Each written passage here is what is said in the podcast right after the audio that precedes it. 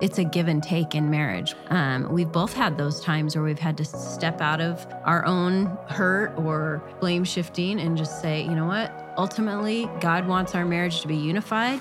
He wants us to feel like we belong to Him and then to each other.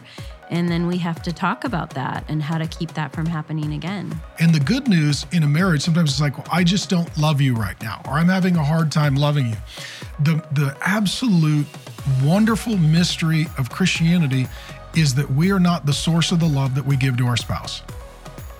Well, howdy, I'm Mark. I'm Grace. And we're here with the Real Marriage Podcast. Thank you for tuning in. Uh, it's a great honor to have you, and we're here to help. And uh, what we're doing now, we're pulling out a few scriptures and themes from the amazing, epic, world changing book of Romans. It is the Mount Everest of the New Testament, and uh, I've been preaching through it. Grace has been teaching the women at our church through it. We've been studying it together. We want to help you as a couple learn God's Word. So we've got a free, massive, massive study guide for you introduction overview of Romans. And uh, today we're going to spend time in an incredible text that changed my whole life. It's amazing how God can use one scripture to literally change your whole life, your legacy for generations to come. And so, living word of God. Yep, the living and active word of God, says the pastor's wife. All right, why don't you read it, baby? It's Romans 1 6 and 7. This is where Paul begins his relationship with the people at Rome, and it's a great place for us to begin our relationship with our spouse. Yeah, Romans 1 6 including you who are called to belong to Jesus Christ, loved by God and called to be saints. Grace to you and peace from God our Father and the Lord Jesus Christ. So, the reason this is such a big deal to me, maybe tell them how um, we met in high school. Tell them how you bought me my first really nice Bible. And I wasn't a Christian at the time. You were pastor's daughter. No, I was in sin to be dating you, but I had not I was not walking closely with the Lord at the time. And I started to wonder if you were saved because you had some religious background, but I didn't know if you were saved or not. So I thought, well, I'll buy you a Bible because that's a good place to start. And even though I wasn't really uh, researching my own Bible very much at the time, the Lord told me to give you one. So went and got you a really nice Bible, had your name put on it, and gave it to you for your graduation. And then I went off to college and I was uh, hearing negative things about Jesus and Christianity in all my college classes. And I thought, I should probably figure out what I think for myself. Mm-hmm.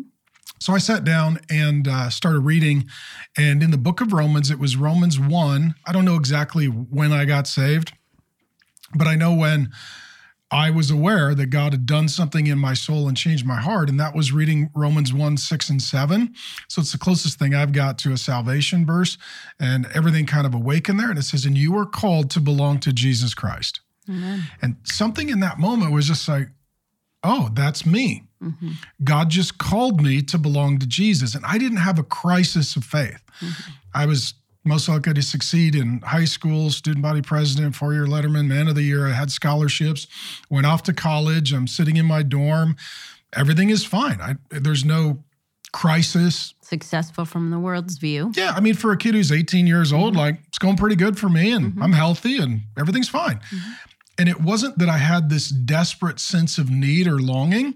It's just that Jesus is Lord, mm-hmm. whether I feel like I have a crisis or not. Right. And he just grabbed me. And uh, and in that, then shortly thereafter, I went on uh, men's retreat with a church. We got into I got into a really good Bible teaching church, and uh, God spoke to me audibly at the men's retreat. Said to marry you, preach the Bible, train men, and plant churches. So those four things are what I've been doing since I was, I guess, then 19 years of age, um, and that's been our whole life in ministry. Mm-hmm. And it all started with you buying me a Bible. Mm-hmm. And so, you know, our question to you who are listening is number one, do you have a good Bible? Mm. If they don't have a good Bible, what's a good Bible? Well, there's a lot of good Bibles, but we like to use the ESV Study Bible uh, word for word and has great study notes to help explain some things and help you dig in a little further if there's some stuff that's hard to understand for you. And it's a great resource to have. And so like Grace said, the ESV is the English Standard Version. There's a lot of good translations. That's a word for word. That's the one that I preach out of, and I'm preaching through Romans in.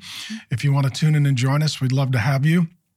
and a good study Bible. So, do you have a good study Bible? Does your spouse have a good study Bible? If they don't, go get them a really nice Bible. Have a dead cow on the cover, get their name put on it, make it a real deal.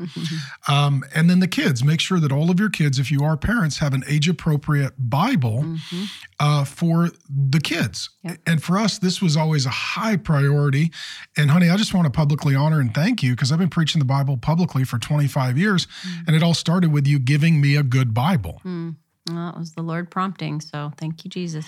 So out of that, um, five kids, you know, 30 years later, here we are back in Romans 1. And uh, talk about the fact that uh, Paul had a he had a religion, but he didn't have a relationship with God. Yeah, he obeyed all the laws of the Bible, but he didn't have um, a relationship where he was serving God. He was just doing um, religious acts. He was actually persecuting Christians because he was a letter of the law guy and he that's what he did to to persecute God's people. And so, so is it possible to quote scriptures and not have God's heart? Of course. Yeah. And I don't think that a lot of religious people know that. They're like, well, I'm quoting the Bible, I'm doing what God said. But if you don't have God's heart, no, then it's a weapon instead of instead of an opening open hand for a relationship. And so he had a religion, what he needed was a relationship. Yeah. So the first thing we would say is we jump into Romans.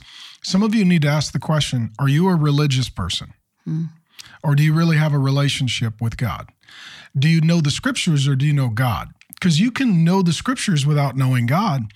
Um, you can't know God without knowing the scriptures. But just because you know the scriptures doesn't mean doesn't mean you know God. No, we see the Pharisees and Paul and a lot of people that quoted things and had everything, all their things lined up to look like they were really godly, but they were missing Jesus. Well, and Paul says elsewhere that knowledge puffs up and love yeah. builds up. Yep. And so you just be very arrogant, very critical, very judgmental, very self righteous, very non relational, just, you know, kind of weaponize the Bible, use it, you know, as a as a means by which to just win arguments and shoot people. Yeah. Um, love builds up. So the whole point of the Bible is relational. And the whole book of Romans, this is where the theologians tend to miss it. And I, I do appreciate theology, is Romans 1 through 11 is about your relationship with God. 12 through 16 is about your relationship with others. And the whole point is the way God treats you with grace and love and forgiveness and mercy and compassion and patience is how you're supposed to treat others. And we would say, starting with your spouse. Yeah. Because the gospel needs to start in that first relationship with you and your spouse. And what happens a lot of times is even Christians will come to books of the Bible, even great books like Romans, and they'll treat it like Paul treated the scripture before he met Jesus. Mm-hmm. They'll treat it all about theology to win arguments rather than relationship to win people. Yeah. Yeah, and he says called to belong. That's that's relational. And that's how he treats us. That's how he's asking us to treat others. We should help others feel like they belong or should want to belong.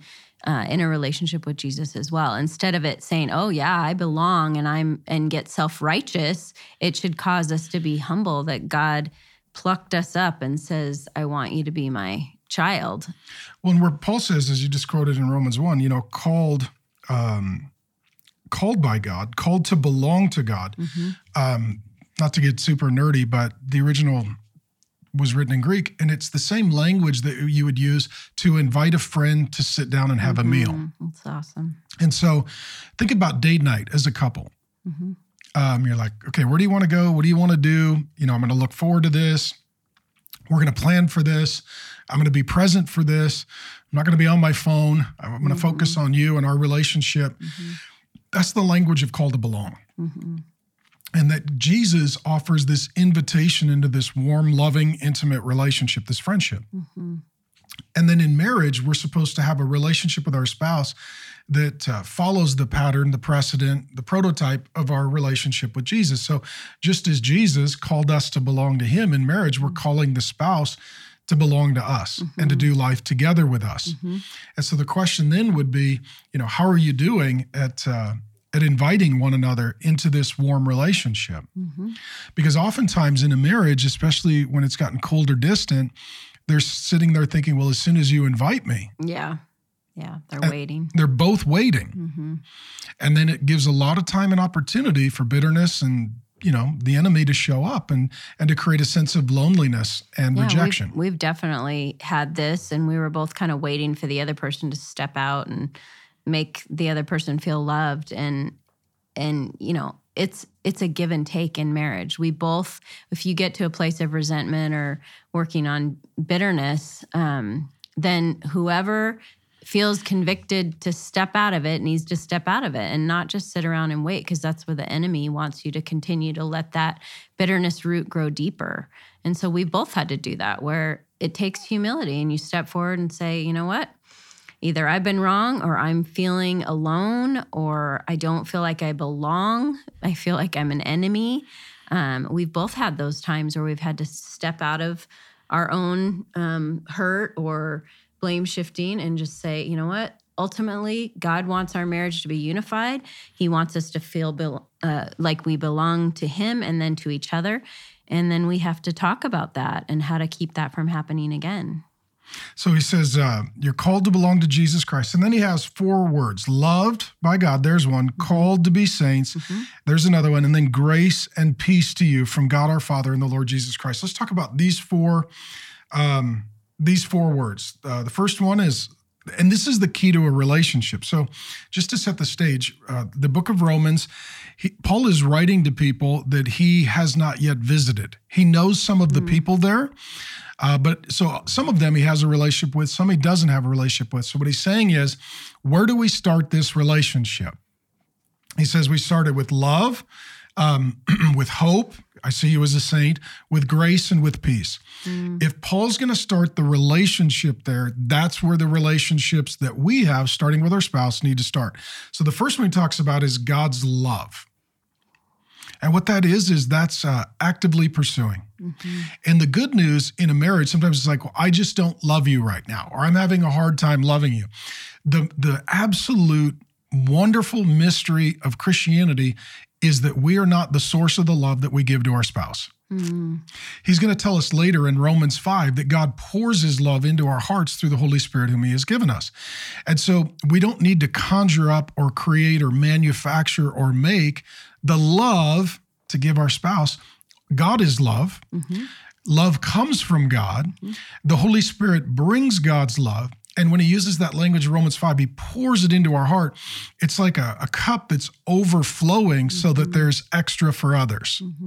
And so, you know, if if you would get your time with the Lord, you would then get the love you need to give to your spouse. And one of the things that I definitely did that was wrong, uh, especially early in the marriage, and I could still fall back into this uh, this habit, this tendency, rather than being with the Lord first to get my relational needs met, and then coming to you to pour His love into you, I go to you to meet my relational needs. And I- what we always say is uh, a good spouse is still a bad Jesus. Yeah. A great spouse is still a bad Jesus. The best spouse is still a bad Jesus. Yeah. Amen. And so he starts with love, and then he talks about uh, called to be saints. So, talk a little bit about what it means to be a saint from the perspective of the scriptures.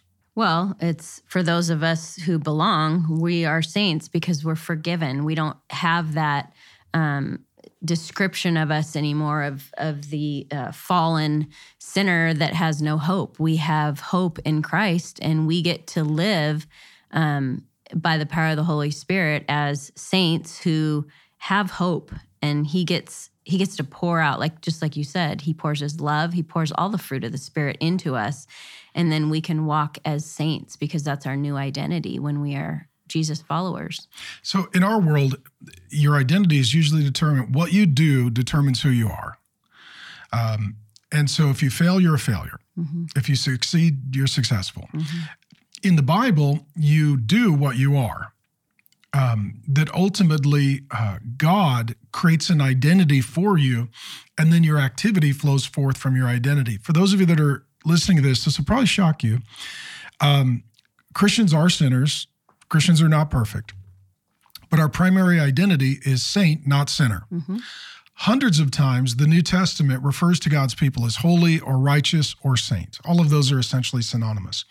On only a few, if my memory serves me correct, maybe three occasions, the New Testament refers to a believer as a sinner, possibly. Uh, most of those are in James, and those are all debated whether it's a believer or an unbeliever. The point is this uh, sin explains some of what you do, but it does not explain who you are. Mm-hmm. That your identity is consistent as saint, and that your activity is sometimes sinful. Mm-hmm. And so, all of this is to say that um, when Paul speaks to the people in Rome, he's saying, I am calling out the best version of you. Yeah. I'm calling out how God sees you and how God will have you when he is finished with you, totally perfect, completely redeemed, and a saint. Mm-hmm. And we're saints not because of our works. We're saints because of Christ's work for us. And so we don't have to walk around saying, Yeah, didn't I do a great job on that? I'm such a saint. It's not about that. It's about Jesus dying on the cross so that he sees us through the lens of Christ dying for us and then we get to be called saints well and so you you mentioned that we'll get nerdy theological for a moment paul says in 2 corinthians 5.21 one of my favorite scriptures god made him who knew no sin mm-hmm. To become sin so jesus takes our sin uh, God made him who knew no sin to become sin so that in him we might become the righteousness of God. Not only does Jesus on the cross take our sin, he gives us his righteousness. Amen. And so now our legal standing before God is the the perfect obedience of Jesus Christ. Mm. And so here, here's here's the big idea. When you look at your spouse, look at who they are in Christ, look at who they will be when Christ is done perfecting them, and call out their future. Don't call forth their past. Mm-hmm. Don't talk about who they used to be, talk about who they are and who they're going to be. Don't beat them up with their failures, build them up in their righteousness and in their mm-hmm. sainthood. Mm-hmm. And um, and sometimes even in Christian marriages, we think, well, I just need, I need to make sure they're aware of their sin. Mm-hmm. It's like, well, the Holy Spirit actually has nominated himself to convict us of sin. And if for some reason he sleeps in or takes a day off, Satan, the accuser of the children of God, is happy to step in and make sure it's taken care of. Mm-hmm. And it's not that we should never point out problems or difficulties or frustrations with our spouse, but it should be saying, what you're doing is not who you are. Jesus saved you from that. He's changed you from that. Uh, I'm calling out the best version of you. Let's go forward. Mm-hmm. God taught me how to pray differently in the midst of that because you used to say in some of our arguments, you used to say, Well, you just want me to be like you. And actually, I didn't want that because I don't want another me. But somehow in my confronting of different things with you, it seemed like I was just trying to make you like me to make things and you know better which wouldn't have made things better. So in that god convicted me that i needed to be praying specifically lord make him who you have him to be and praying for what that looked like and help me to encourage that and not discourage that help me not to um, you know worry what that might look like or not look like i need to encourage the best in who god has you to be and i want you to be praying for me in that way too and then we can step out of the way and let god do the work that he does best by the power of the Holy Spirit. And so that's how I had to learn to pray for you. Well, and the truth is, you bring it up. I think it's a great insight we usually just want our spouse to be like us because mm-hmm. then they wouldn't annoy us and they would think like us and act like us. Um, and you know, but I'm annoyed by me, so that doesn't necessarily. Yeah, the, the universe can hardly handle one of me. We don't need two. Um, but the goal is not to make your spouse like you, but to help your spouse become like who God created right. and redeemed and intends for them to be. Right. What is the version of them that Jesus intends? Yeah. That's what a saint is and does. So he says you're called to belong, and then he talks. So it's this active pursuit is how we have relationship. It's mutually pursuing, calling, texting, loving, investing in one another. It's mutual mutual pursuit. And then it's love from God that we have to share. It's hope for the future. God does call us a saint. And then he talks about grace and peace. Mm-hmm. So your name is Grace. So you get to talk about grace. well, grace is blessings that you don't have to earn. And basically, like I just said, praying for your spouse, praying for yourself that you'd give grace to yourself because sometimes we're really hard on ourselves. But it's it's giving a blessing to someone that just like Jesus did, they may or may not deserve it, but we still give grace because God gave us grace. So we wouldn't be able to do that unless He gave it to us first. So again, it's an overflowing of His grace. There's not an end to God's grace. Um, we can't overwhelm God with giving too much grace. That's he's a grace giver. He's generous with his grace.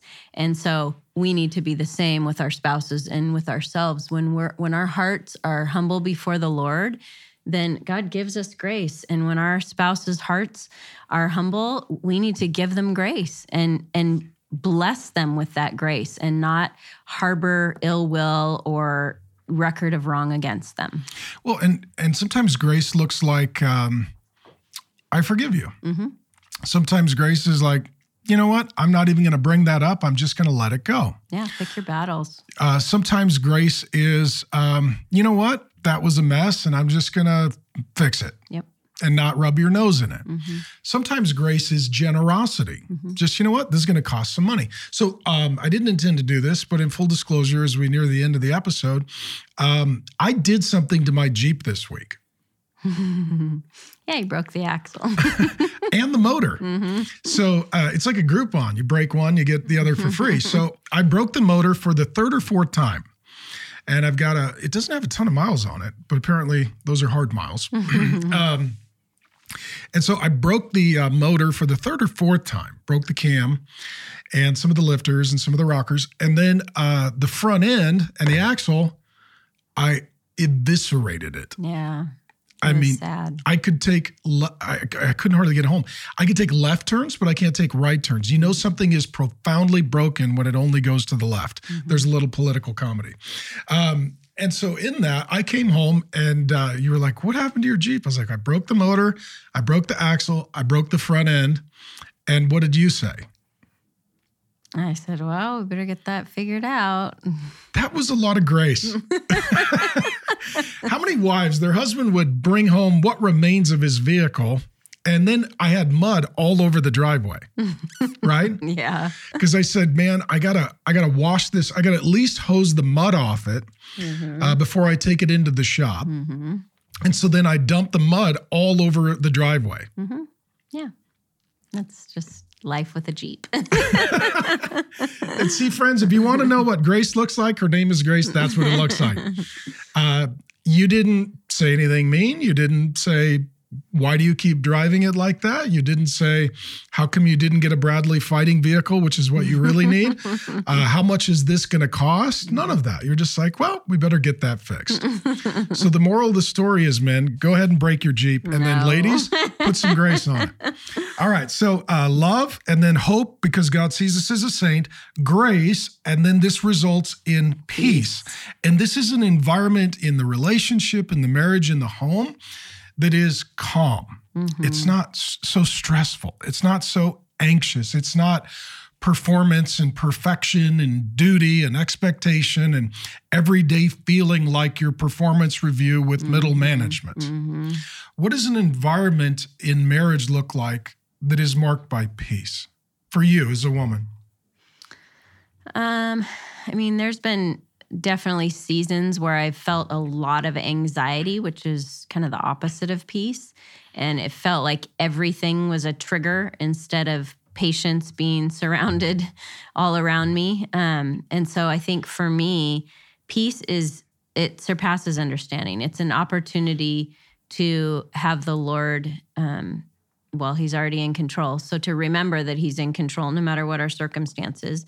And it's not living in regret of your past or super fearful of the future, which, you know, it's important in every season to learn how to do that.